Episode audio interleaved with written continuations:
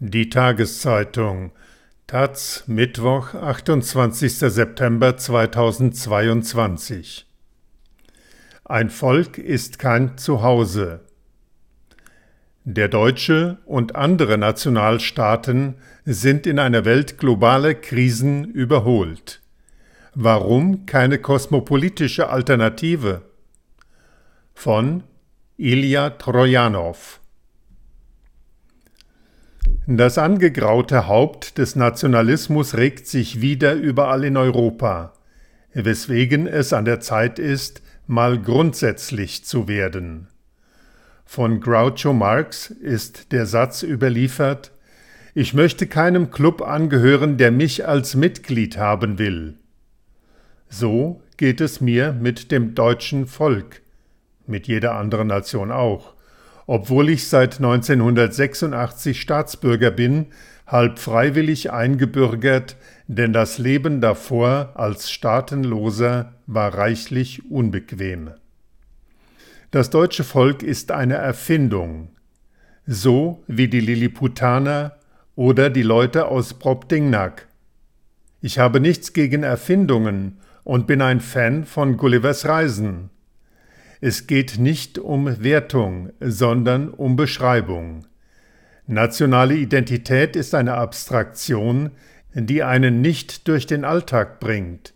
Sie stiftet Sinn in Ausnahmesituationen, auf Fernreisen, bei Weltmeisterschaften, im Krieg. Kaum ein Nationalstaat besaß anfänglich ein Volk mit einheitlicher Nationalkultur. Das musste erst geschaffen werden, meist mit Gewalt. Das deutsche Volk ist somit eine zwanghafte Erfindung, die das Homogene zu verteidigen hatte. Folglich ist der Begriff Volk blutdurchdrängt. Unvermeidlich sind die vielen Kämpfe und Kriege, die in seinem Namen geführt werden. Das eine Volk muss sich von anderen Völkern abgrenzen, um sichtbar zu werden. Es muss essentielle Behauptungen aufstellen, um sich zu behaupten. Das deutsche Volk ist zudem eine recht simple Erfindung.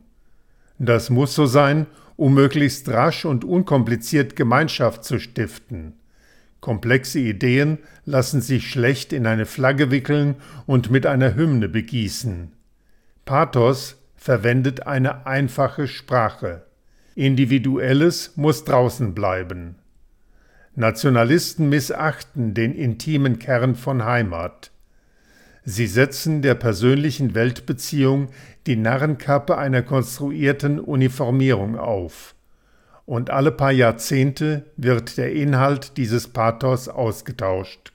Vorvorvorgestern Preußen, vorvorgestern das Deutsche Reich, vorgestern BRD und DDR, gestern Deutschland, heute Deutschland in Europa und so weiter.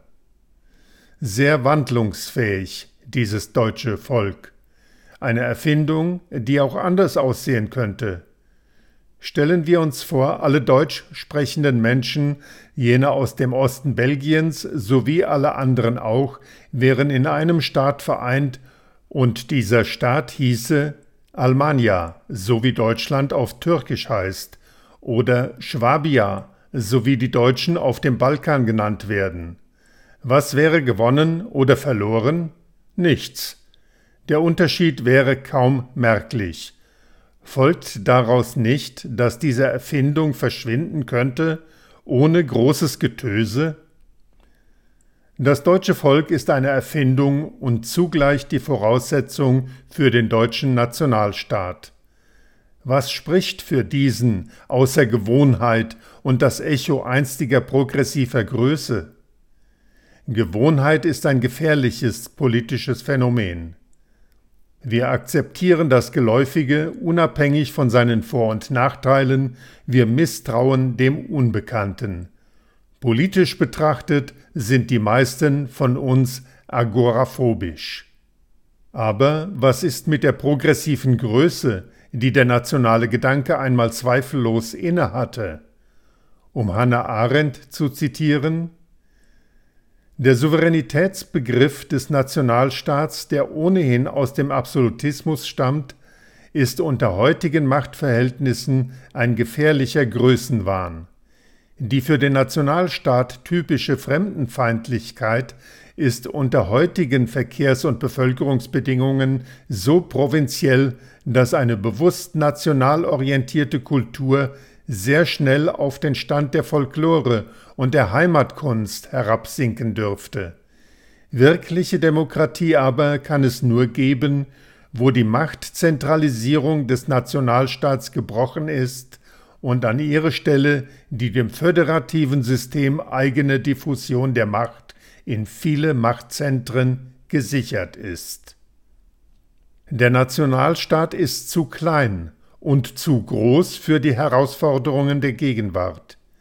Den ökologischen Krisen kann nur global begegnet werden, der Krise der Demokratie hingegen, der Sehnsucht der Menschen nach mehr Teilhabe und Mitbestimmung viel besser lokal.